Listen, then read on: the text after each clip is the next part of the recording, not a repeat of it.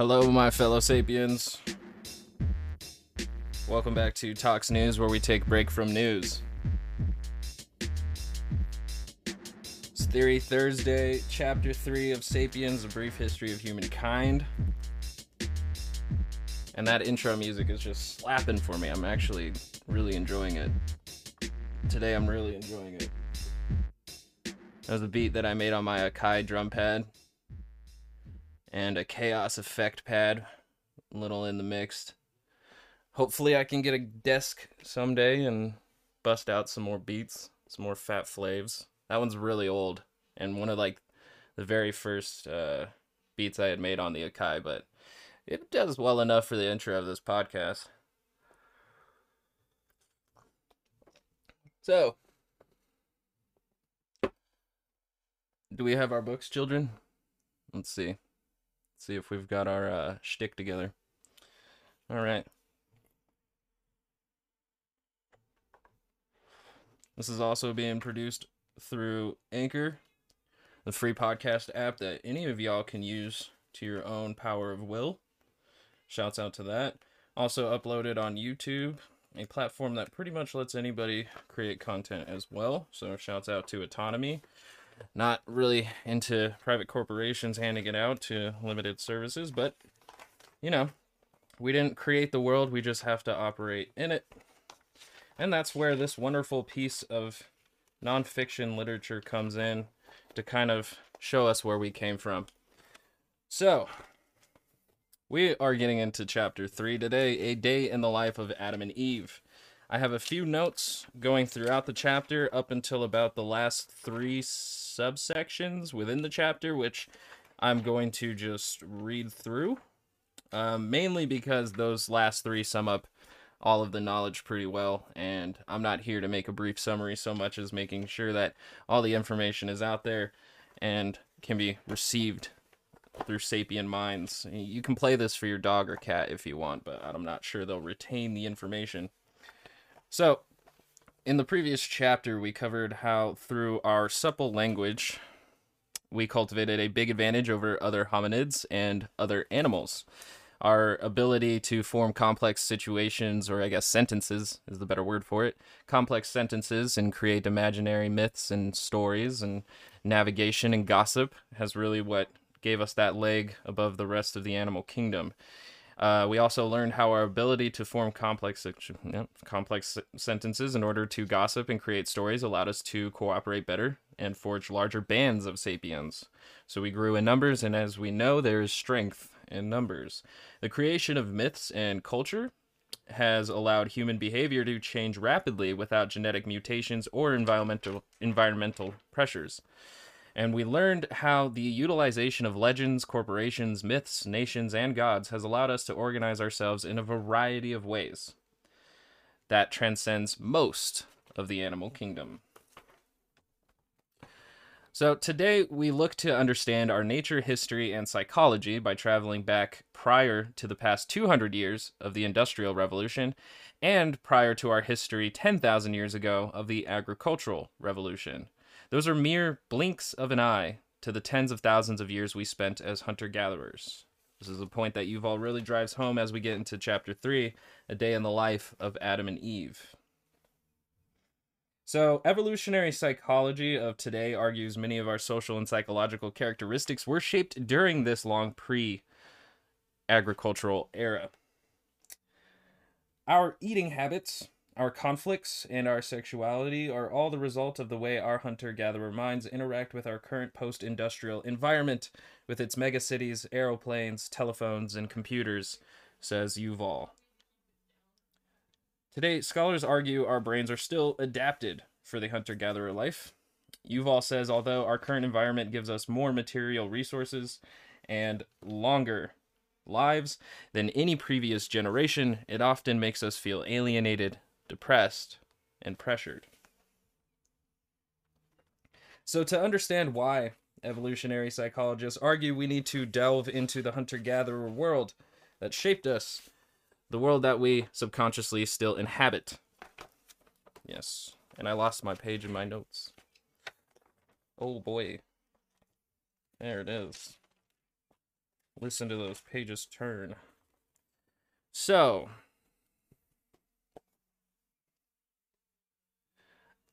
Yuval brings up an interesting example for how the hunter gatherer psychology still affects us today in the post industrial psychology.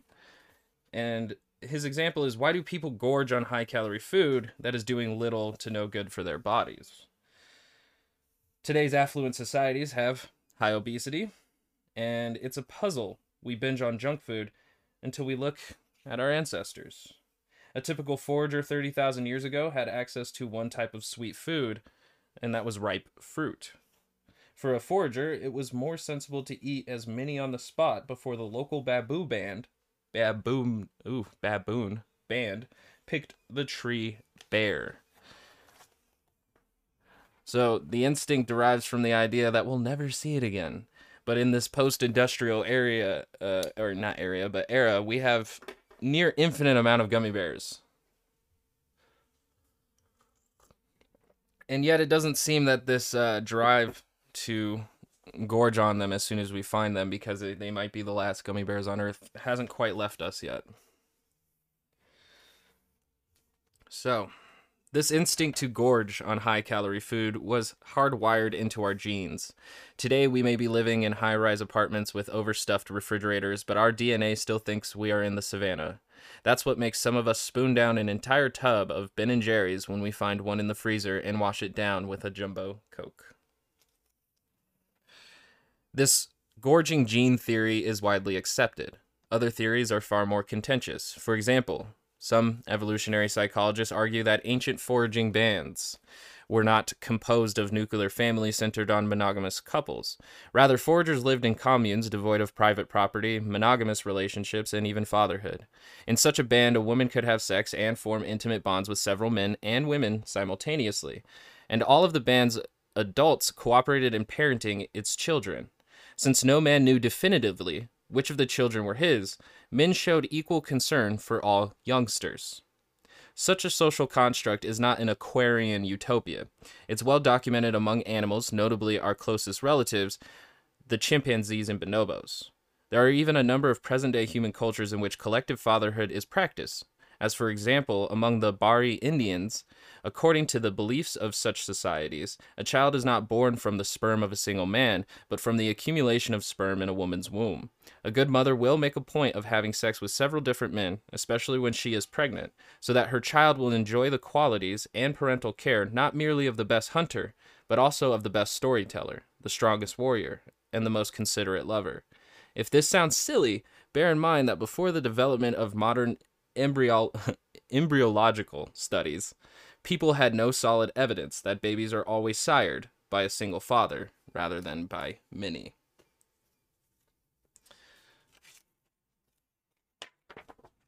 So, this brings in the ancient commune theory.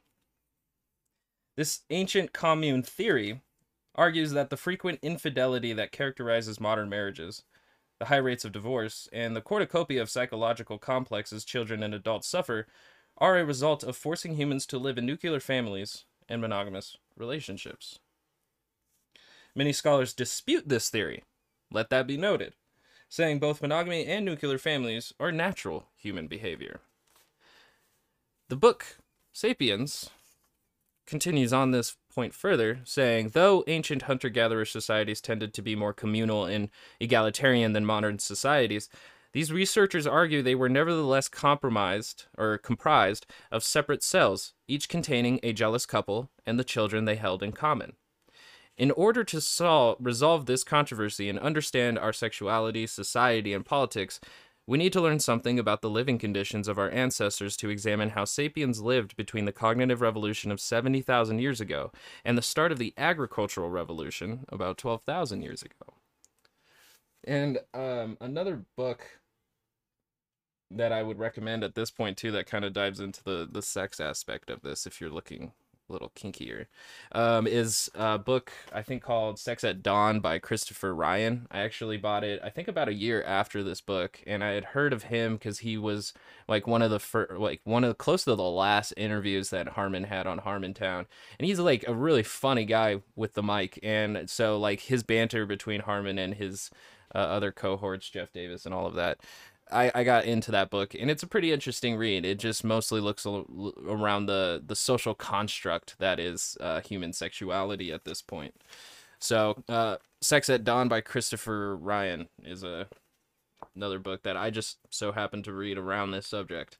Um, unfortunately, this uh this Sapiens book here continues. Unfortunately, there are few certainties regarding the lives of our forager ancestors. The debate between the ancient commune and eternal monogamy schools is based on flimsy evidence. Our only evidence seems, you know, of, you know, how sapiens interacted or lived the a day in the life of ancient sapiens foragers uh, our only evidence really consists of fossilized bones and stone tools. So there isn't like really much, you know, say writing to go off of here, or even, uh, you know, stories from mouth to mouth, you know, mouth to ear kind of stuff. So, um, really just focusing on these artifacts that have unknown stories attached to them. So, um, any reconstruction, uh, Yuval continues, any reconstruction of the lives of ancient hunter gatherers from the surviving artifacts is extremely problematic. One of the most glaring, glaring differences between the ancient foragers and their agricultural and industrial descendants is that foragers have had very few artifacts to begin with, and these played a comparatively modest role in their lives. Now, this is where our lives come into contrast. Uh, over the course of his or her life, a typical member of a modern affluent society will own several million artifacts, from cars and houses to disposable nappies and milk cartons. There's hardly an activity, a belief, or even an emotion that is not mediated by objects of our own devising. Our eating habits are mediated by a mind boggling collection of such items from spoons and glasses to genetic engineering labs and gigantic ocean going ships. In play, we use a plethora of toys from plastic cards to 100,000 seater stadiums.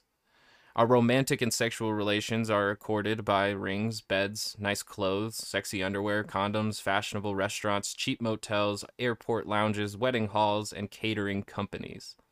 Religions bring the sacred into our lives with Gothic churches, Muslim mosques, Hindu ashrams, Torah scrolls, Tibetan prayer wheels, priestly cassocks, candles, incense, Christmas trees, matzo balls, tombstones, and icons. We hardly notice how ubiquitous our stuff is until we have to move it to a new house. In more contrast, foragers moved house every month, possibly every week, sometimes every day, carrying what they could on their backs. Only the most essential items would come with them, to remedy this lack of artifacts, though, we can look to modern forager societies. However, these too are influenced by our agricultural and industrial societies, meaning we can't assume that what is true of them now is also true 10,000 or tens of thousands of years ago. What's also making this difficult is how different forager societies are from one another, but we shall get to that shortly. Yuval continues It's reasonable to presume, then, that the greater part of their mental, religious, and emotional lives was conducted without the help of artifacts. An archaeologist working 100,000 years from now could piece together a reasonable picture of Muslim belief and practice from the myriad objects he unearthed in a ruined mosque. But we large we are largely at a loss in trying to comprehend the beliefs and rituals of ancient hunter gatherers. It's much it's much the same dilemma that a future historian would face if he had to depict the, the social order of 21st century teenagers solely on the basis of their surviving snail mail. Since no records will remain of their phone conversations, emails, blogs, and text messages.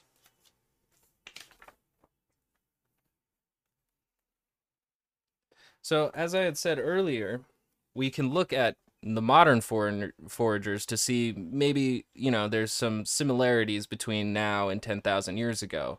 But we have to know that there is a variation and that's us. The the the brothers and sisters who stepped into society and I guess what we call innovation. Um, so we have to at least take that in mind, but we can maybe look at some indications of how, you know, um, isolated tribes would operate. So, let's see here. Yuval continues. Secondly, modern forager societies have survived mainly in areas with difficult climate conditions and inhospitable terrain, ill suited for agricultural. Societies that have adapted to the extreme conditions of such places, such as the Kalahari Desert in southern Africa, may well provide a very misleading model for understanding ancient societies in fertile areas, such as the Yanks River Valley. And I'm sorry if I get these wrong. I'm I'm an American. Um, in particular, population density in an area like the Kalahari Desert is far lower than it is around the ancient Yanks. And this is this has far-reaching implications for key questions about the size and structure of human bands and the relations between them. So, before the British conquest of Australia, between 300,000 and 700,000 foragers lived in 200 to 600 tribes which were further divided into several bands. Each tribe having their own religion, language, norms, and customs. So even in trying to understand one modern for or not even modern forager, but trying to understand one foraging group is incredibly difficult because of the variety of spectrum that tribes live under. That there's uh, just diversity in their own beliefs and um, common values and how they live their day-to-day lives. So even giving one example is not necessarily even close to the whole picture.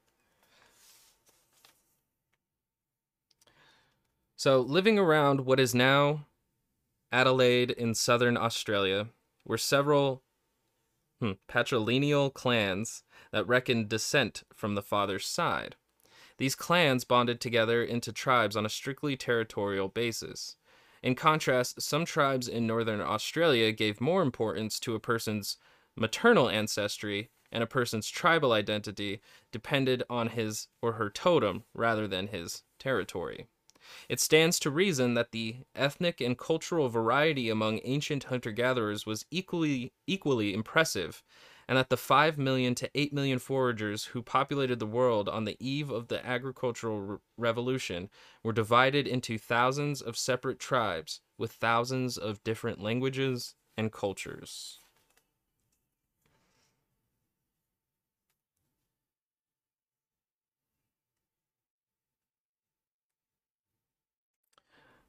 This, Yuval says, is thanks to the appearance of fictions that people with the same genetic makeup under similar ecological conditions created very different imagined realities which manifested different norms and values. There's a little note I had that came from the book that's pretty important. But the book itself continues. For example, there's every reason to believe that a forager band that lived 30,000 years ago on the spot where Oxford University now stands would have spoken a different language from one living where Cambridge is now situated. One band might have been belligerent and the other peaceful. Perhaps the Cambridge band was communal while the one at Oxford was based on nuclear families. The Sorry, this is a difficult word. The Cantabrigians. The Cantabrigians it's a nice tribe name. So the Cantabrigians might have spent long hours carving wood statues of their guardian spirits, whereas the Oxonians may have worshipped through dance. The former perhaps believed in reincarnation, while the latter thought this was nonsense. In one society, homosexual uh, relationships might have been accepted, while in the other they were taboo. In other words, while anthropological observations of modern foragers can help us understand some of the possibilities available to ancient foragers, the ancient horizon of possibilities was much broader, and most of it is hidden from our view. The heated debates about Homo sapiens' natural way of life miss the main point. Ever since the cognitive revolution, there hasn't been a single natural way of life for sapiens. There are only cultural choices from among a bewildering palette of possibilities.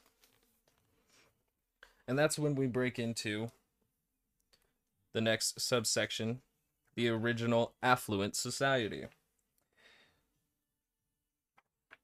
So, a couple notes come in here of so what can we assume? We can assume that members of a band knew each other intimately.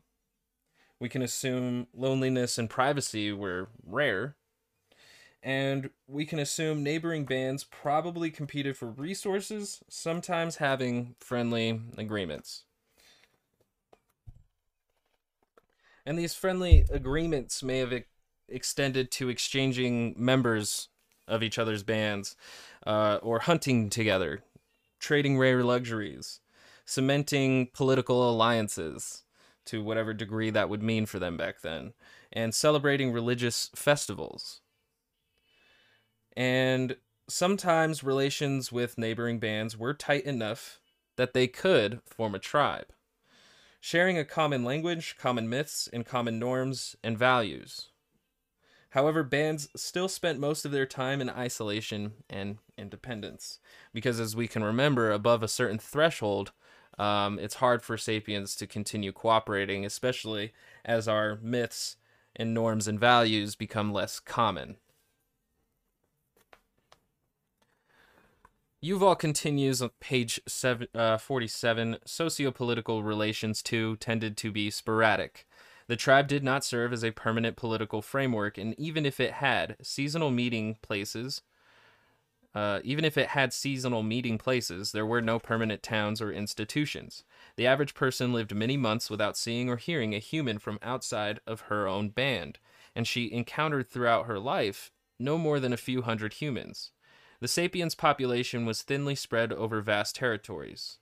Before the agricultural revolution, the human population of the entire planet was smaller than that of today's Cairo.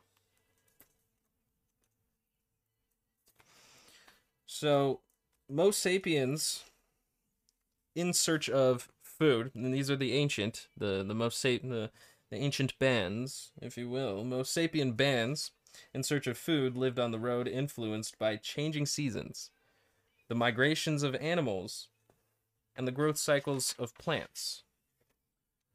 Much like we normally only think of geese, most of us uh, average schmojos. Delicious coffee. So,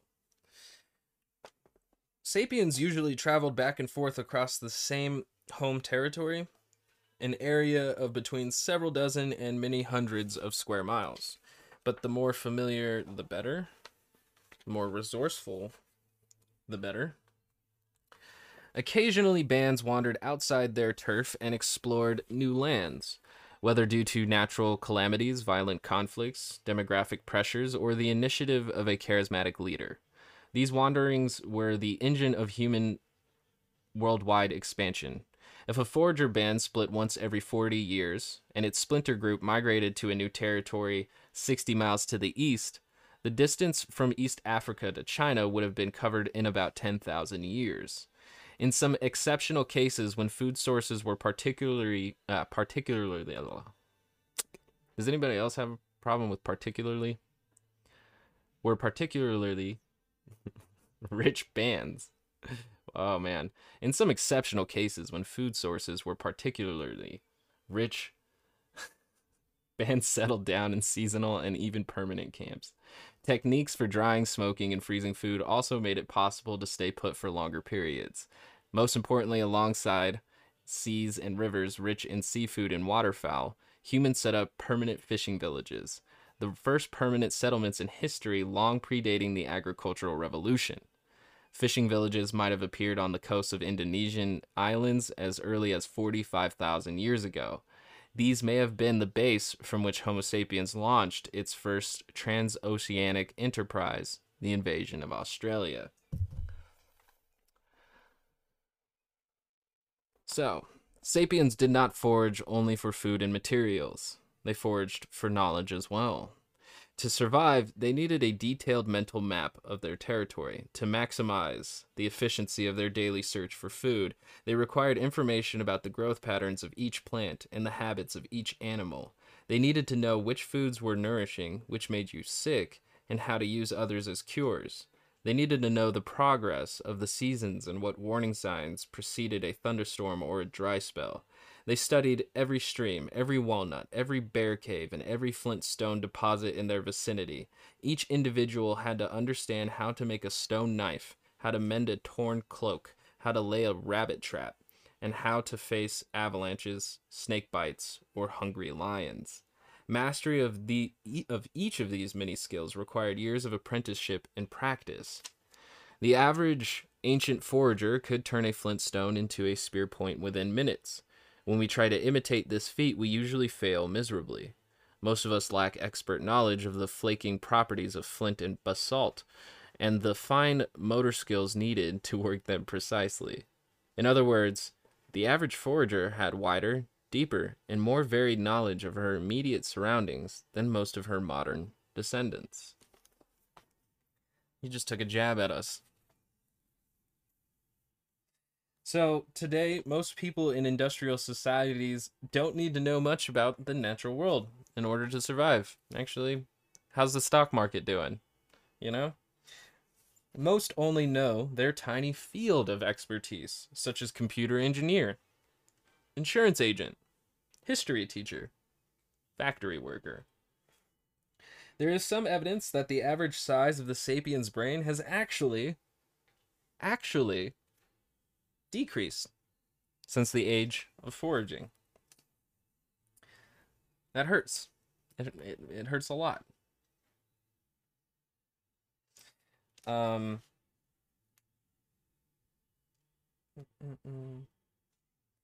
so the the ancient uh, foraging sapiens acquired adept skills such as listening to the slightest movement in the grass to learn if a snake might be lurking. Carefully observed the foliage of trees to discover fruits, beehives, and birds' nests. Moved with minimum effort and noise and knew how to sit, walk, and run in the most agile and efficient manner. Hunter gatherer life differed from region to region and from season to season, but on the whole, Foragers seem to have enjoyed a more comfortable and rewarding lifestyle than most of the peasants, shepherds, laborers, and office clerks that followed in their footsteps. And we shall get into that as to why. Why?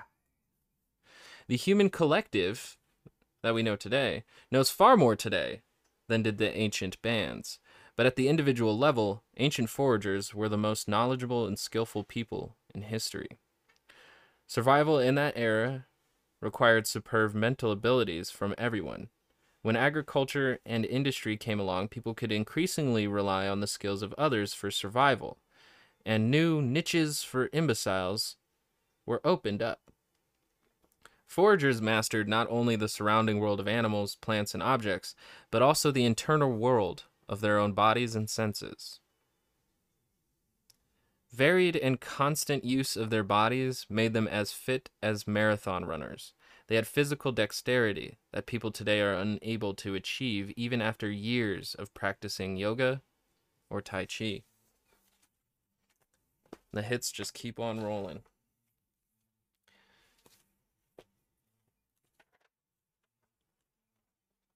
While people in today's affluent societies work an average of 40 to 45 hours a week, and people in the developing world work 60 and even 80 hours a week, hunter gatherers living today in the most hos- inhospitable of habitats, such as the Kalahari Desert, work on average for just 35 to 45 hours a week.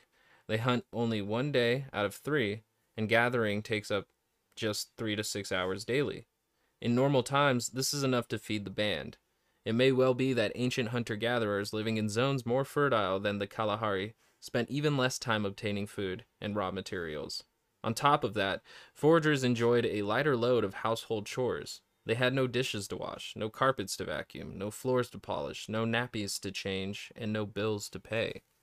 The forager economy provided most people with more interesting lives than agricultural or agriculture or industry do. Today, a Chinese factory hand leaves home around 7 in the morning, makes her way through polluted streets to a sweatshop, and there operates the same machine in the same way day in, day out for 10 long and mind numbing hours, returning home around 7 in the evening in order to wash dishes and do the laundry. 30,000 years ago, a Chinese forager might leave camp with her companions at, say, 8 in the morning.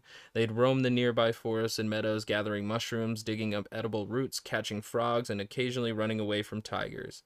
By early afternoon, they were back at the camp to make lunch. That left them plenty of time to gossip, tell stories, play with the children, and just hang out. Of course, the tigers sometimes caught them, or a snake bit them. But on the other hand, they didn't have to deal with automobile accidents and industrial pollution. Taking some real shots there. Really hitting us hard. And this begins the segment where I read the book straight to drive the final points home. So, in order to do that, we sit and we sip coffee. I hope you start bringing these every uh, Theory Thursday. You're going to need coffee. It's early in the morning for me, so I have to. Work your black magic. You ready? Yuval continues. In most places, and at most times, foraging provided ideal nutrition that is hardly surprising. This had been the human diet for hundreds of thousands of years, and the human body as well adapted to it. Evidence from fossilized skeletons indicates that ancient foragers were less likely to suffer from starvation or malnutrition and were generally taller and healthier than their present des- descendants. Average life expect- expectancy was apparently just 30 to 40 years, but this was due largely to the high incidence of tri- child mortality. Mortality. Morality. Jeez. I needed that coffee, didn't I? Children who made it through the perilous first years had a good chance of reaching the age of 60, and some even made it to their 80s. Among modern foragers, 45 year old women can expect to live another 20 years, and about 5 to 8% of the population is over 60. The foragers' secret of success, which protected them from starvation and malnutrition, was their varied diet.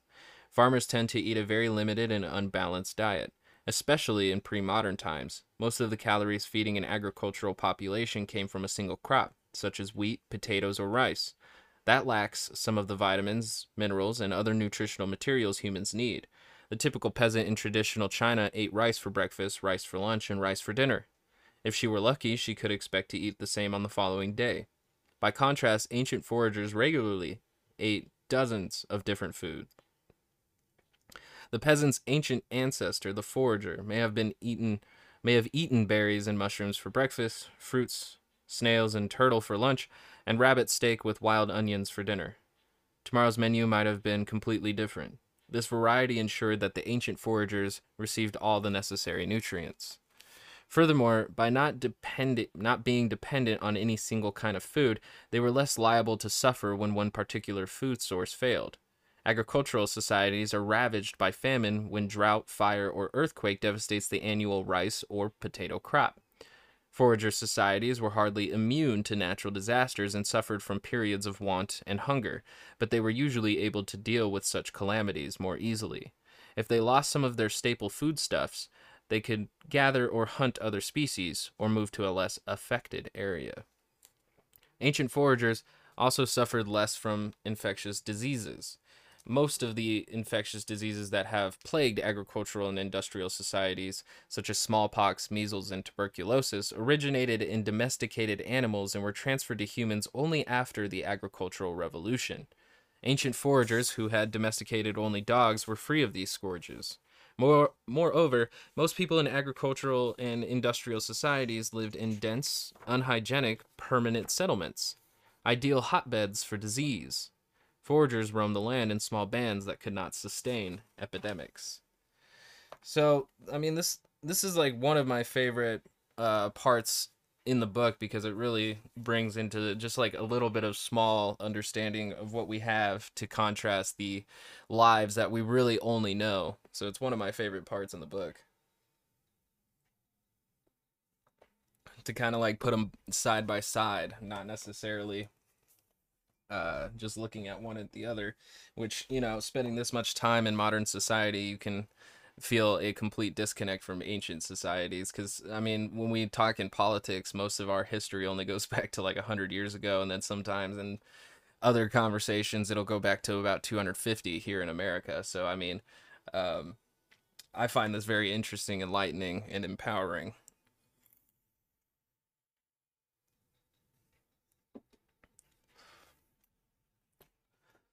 oh man hope you sips your coughs because we're about to go again. The wholesome and variety, uh, the wholesome and ver- varied diet, the relatively short working week, and the rarity of infectious diseases have led many experts to define pre-agricultural forager societies as the original affluent societies. It would be a mistake, however, to idealize the lives of these ancients. Though they lived better lives than most people in agricultural and industrial societies, their world could still be harsh and unforgiving. Periods of want and hardship were not uncommon. Child mortality was high, and an accident, which would be minor today, could easily become a death sentence. Most people probably enjoyed the close intimacy of the roaming band, but those unfortunates who incurred the hostility of mockery or mockery of their fellow band members probably suffered terribly. Modern foragers occasionally abandon, and even kill old or disabled people who cannot keep up with the band. Unwanted babies and children may be slain, and there are even cases of religiously inspired human sacrifice. The Ache people, hunter gatherers who lived in the jungles of Paraguay until the 1960s, offer a glimpse into the darker side of foraging. When a valued member died, the Ache customarily killed a little girl and buried the two together.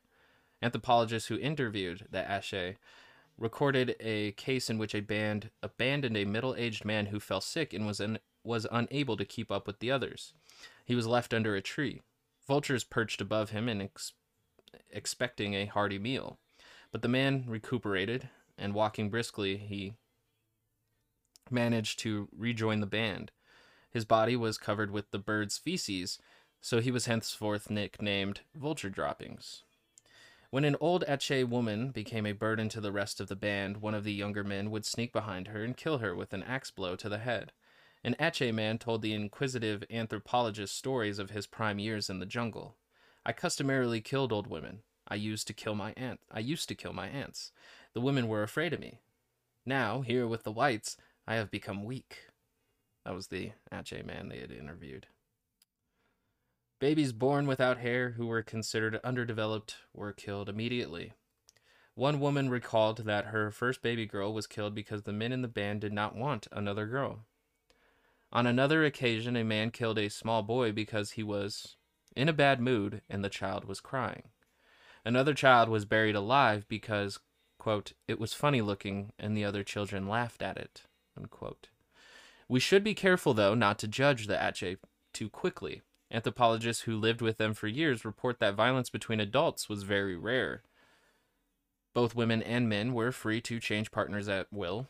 They smiled and laughed constantly, had no leadership hierarchy, and generally shunned domine- uh, domineering people.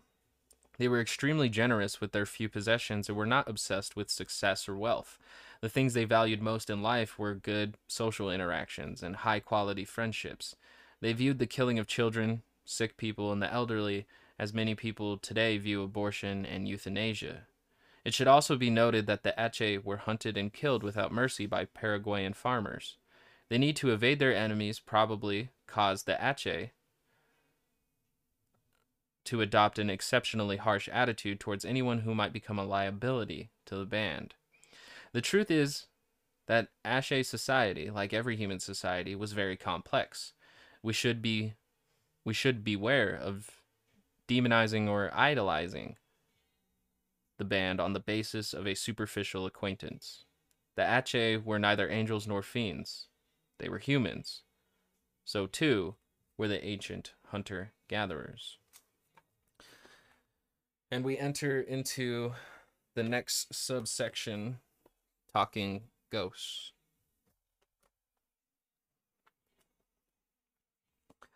What mm, what can we say about the spiritual and mental life of the ancient hunter gatherers? The basics of the forager economy can be reconstructed with some confidence based on quantifiable and objective factors. For example, we can calculate how many calories per day a person needed in order to survive, how many calories were obtained from a pound of walnuts, and how many walnuts could be gathered from a square mile of forest. With this data, we can make an educated guess about the relative importance of walnuts in their diet. But did they consider walnuts a delicacy or a humdrum staple? Did they believe that walnut trees were inhabited by spirits? Did they find walnut leaves pretty? If a forager boy wanted to take a forager girl to a romantic spot, did the shade of a walnut tree suffice? The world of thought, belief, and feeling is by definition far more difficult to decipher. Most scholars agree that animistic beliefs were common among ancient foragers. Animism is the belief that mo- almost every place, every animal, every plant, and every natural phenomenon has awareness and feelings and can communicate directly with humans. Thus, animists may believe that the big rock at the top of the hill has desires and needs. The rock might be angry about something that people did and rejo- rejoice over some other action. The rock might admonish people or ask for favors. Humans, for their part, can address the rock to mollify or threaten it. Not only the rock, but also the oak tree at the bottom of the hill is an animated being, and so is the stream flowing below the hill, the spring in the forest clearing, the bushes growing around it, the path to the clearing, and the field mice, wolves, and crows that drink there.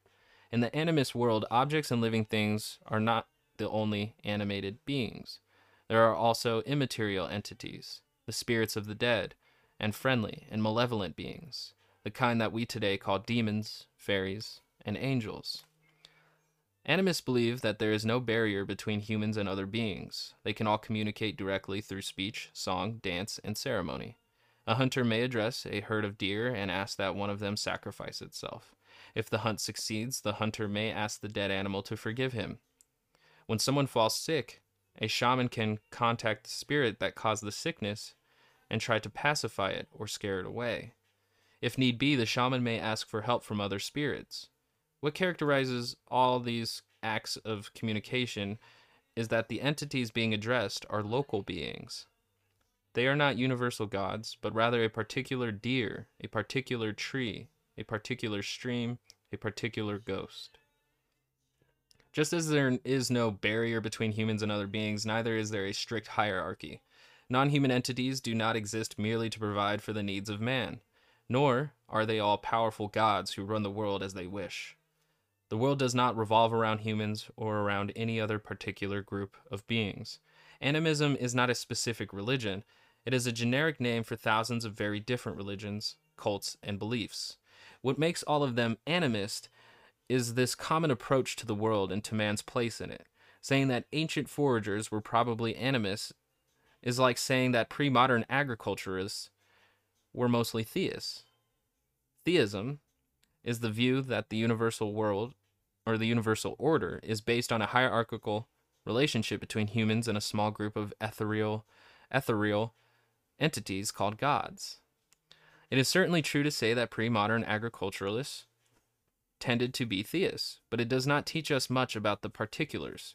The genetic rubric theist covers Jewish rabbis from 18th century Poland, witch burning Puritans from 17th century Massachusetts, Aztec priests from 15th century Mexico, Sufi mystics from 12th century Iran, 10th century Viking warriors, 2nd century Roman legionnaires, and 1st century Chinese bureaucrats.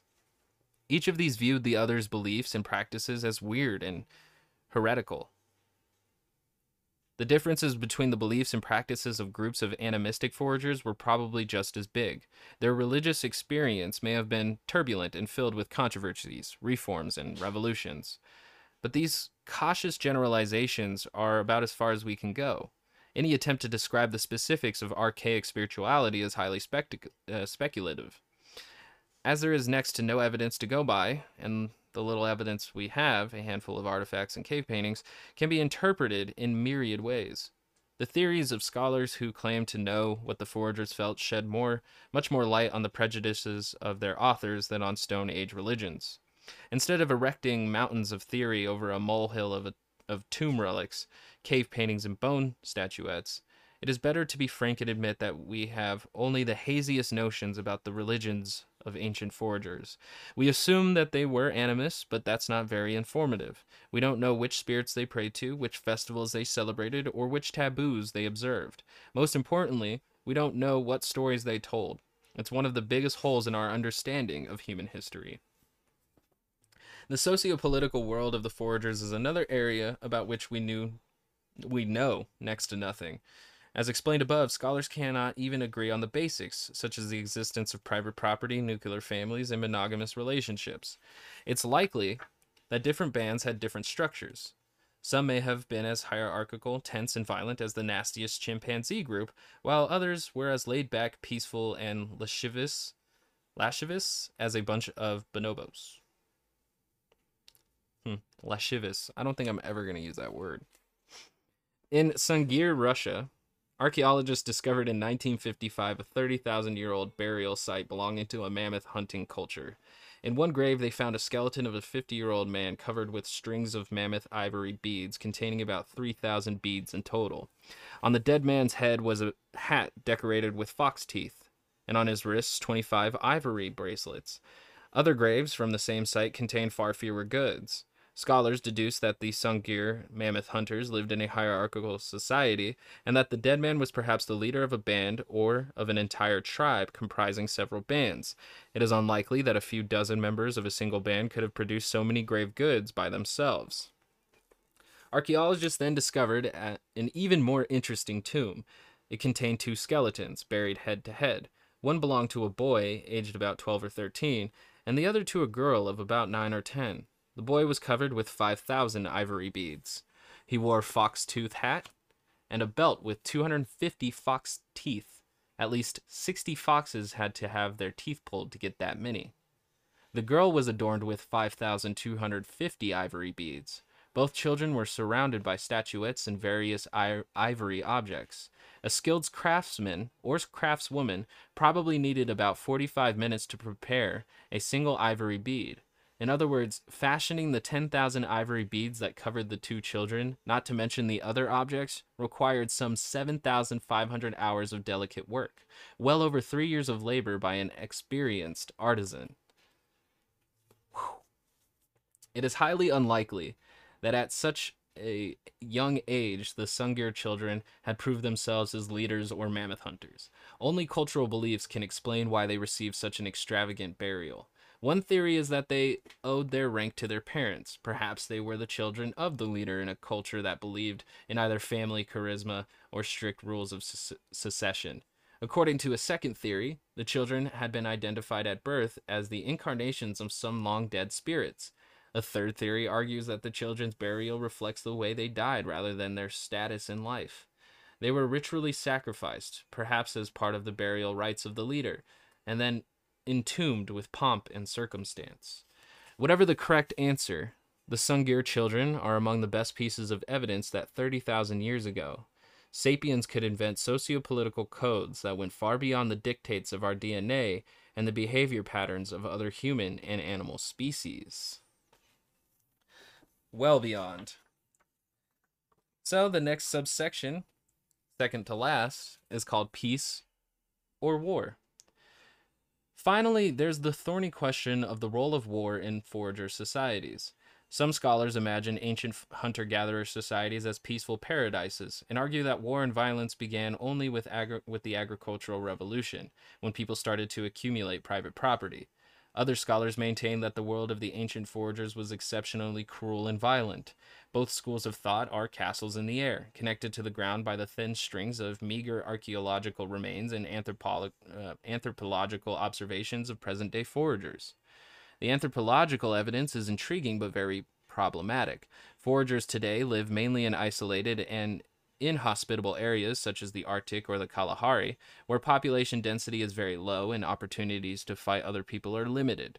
Moreover, in recent generations, foragers have been increasingly subject to the authority of modern states, which prevent the eruption of large scale conflicts. European scholars have only have had only two opportunities to observe large and relatively dense populations of independent foragers in northwestern North America in the 19th century and in northern Australia during the 19th century and early 20th centuries. But and I'm sorry if I get this wrong, both Amerindian and Aboriginal Australian cultures witnessed frequent armed conflicts. It is debatable, however, whether this represents a timeless condition or the impact of European imperialism. The archaeological findings are both scarce and opaque. What telltale clues might remain of any war that took place tens of thousands of years ago? There were no fortifications and walls back then, no artillery shells or even swords and shields. An ancient spear point might have been used in war, but it could have been used in a hunt as well. Fossilized human bones are no less hard to interpret. A fracture might indicate a war wound or an accident. Nor is the absence of fractures and cuts on an ancient skeleton conclusive proof that the person to whom the skeleton belonged did not die a violent death. Death can be caused by trauma to soft tissues that leaves no marks on bone. Even more importantly, during pre industrial warfare, more than 90% of war dead, uh, 90% of war dead were killed by starvation, cold, and disease rather than by weapons. Imagine that 30,000 years ago, one tribe defeated its neighbor and expelled it from coveted foraging grounds. In the decisive battle, 10 members of the defe- defeated tribe were killed. In the following year, Another hundred members of the losing tribe died from starvation, cold, and disease. Archaeologists who come across these 110 skeletons may too easily conclude that most fell victim to some natural disaster. How would we be able to tell that they were all victims of a merciless war? Duly warned, we can now turn to the archaeological findings in Portugal. A survey was made of 400 skeletons from the period immediately predating the agricultural revolution only two skeletons showed clear marks of violence. A similar survey of 400 skeletons from the same period in Israel discovered a single crack in a single skull that could be attributed to human violence. A third survey of 4,000 skeletons from various pre agricultural sites in the Danube Valley found evidence of violence on 18 skeletons. 18 out of 400 may not sound like a lot, but it's actually a very high percentage. If all 18 indeed died violently, it means that about 4.5% of deaths in the ancient Danube Valley were caused by human violence. Today, the global average is only 1.5%, taking war and crime together. During the 20th, 20th century, only 5% of human deaths resulted from human violence. And this, in a century, and this in a century that saw the bloodiest wars and most massive genocides in history. If this revelation is typical, the ancient Danube Valley was as violent as the 20th century. The depressing findings from the Danube Valley are supported by a string of equally depressing findings from other areas. I'm sorry if I pronounce this wrong.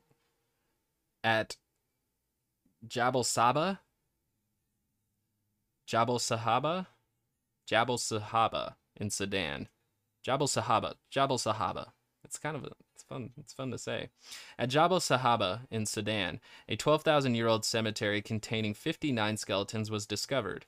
Arrowheads and spear points were found embedded in or lying near the bones of 24 skeletons, 40% of the find. The skeleton of one woman revealed 12 injuries. In Ofnet Cave in Bavaria, archaeologists discovered the remains of 38 foragers, mainly women and children, who had been thrown into two burial pits. Half the skeletons, including, had been, uh, half the skeletons, including those of children and babies, bore clear signs of damage by human weapons such as clubs and knives. The few skeletons belonging to mature males bore the worst of worst marks of evidence or marks of violence. In all probability, an entire forager band was massacred at Ofnet. Which better represents the world of the ancient foragers, the peaceful skeletons from Israel and Portugal, or the abattoirs of Jabal Sahaba and Ofnet? The answer is neither. Just as foragers exhibited a wide array of religions and social structures, so too did they probably demonstrate a variety of violence. While some areas and some periods of time may have enjoyed peace and tranquility, others were riven by ferocious conflicts. And the final subsection, the curtain of silence. So the lack of evidence really is what keeps us from understanding what our instinctual behavior of back then was. But we can try and make theories and assumptions and piece together the little evidence we do have.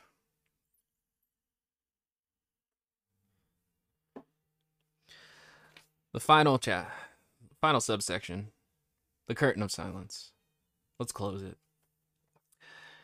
If the larger picture of ancient forager life is hard to reconstruct, particular events are largely irretrievable. When a sapiens band first entered a valley inhabited by Neanderthals the following years, might have been might have witnessed a breathtaking historical drama.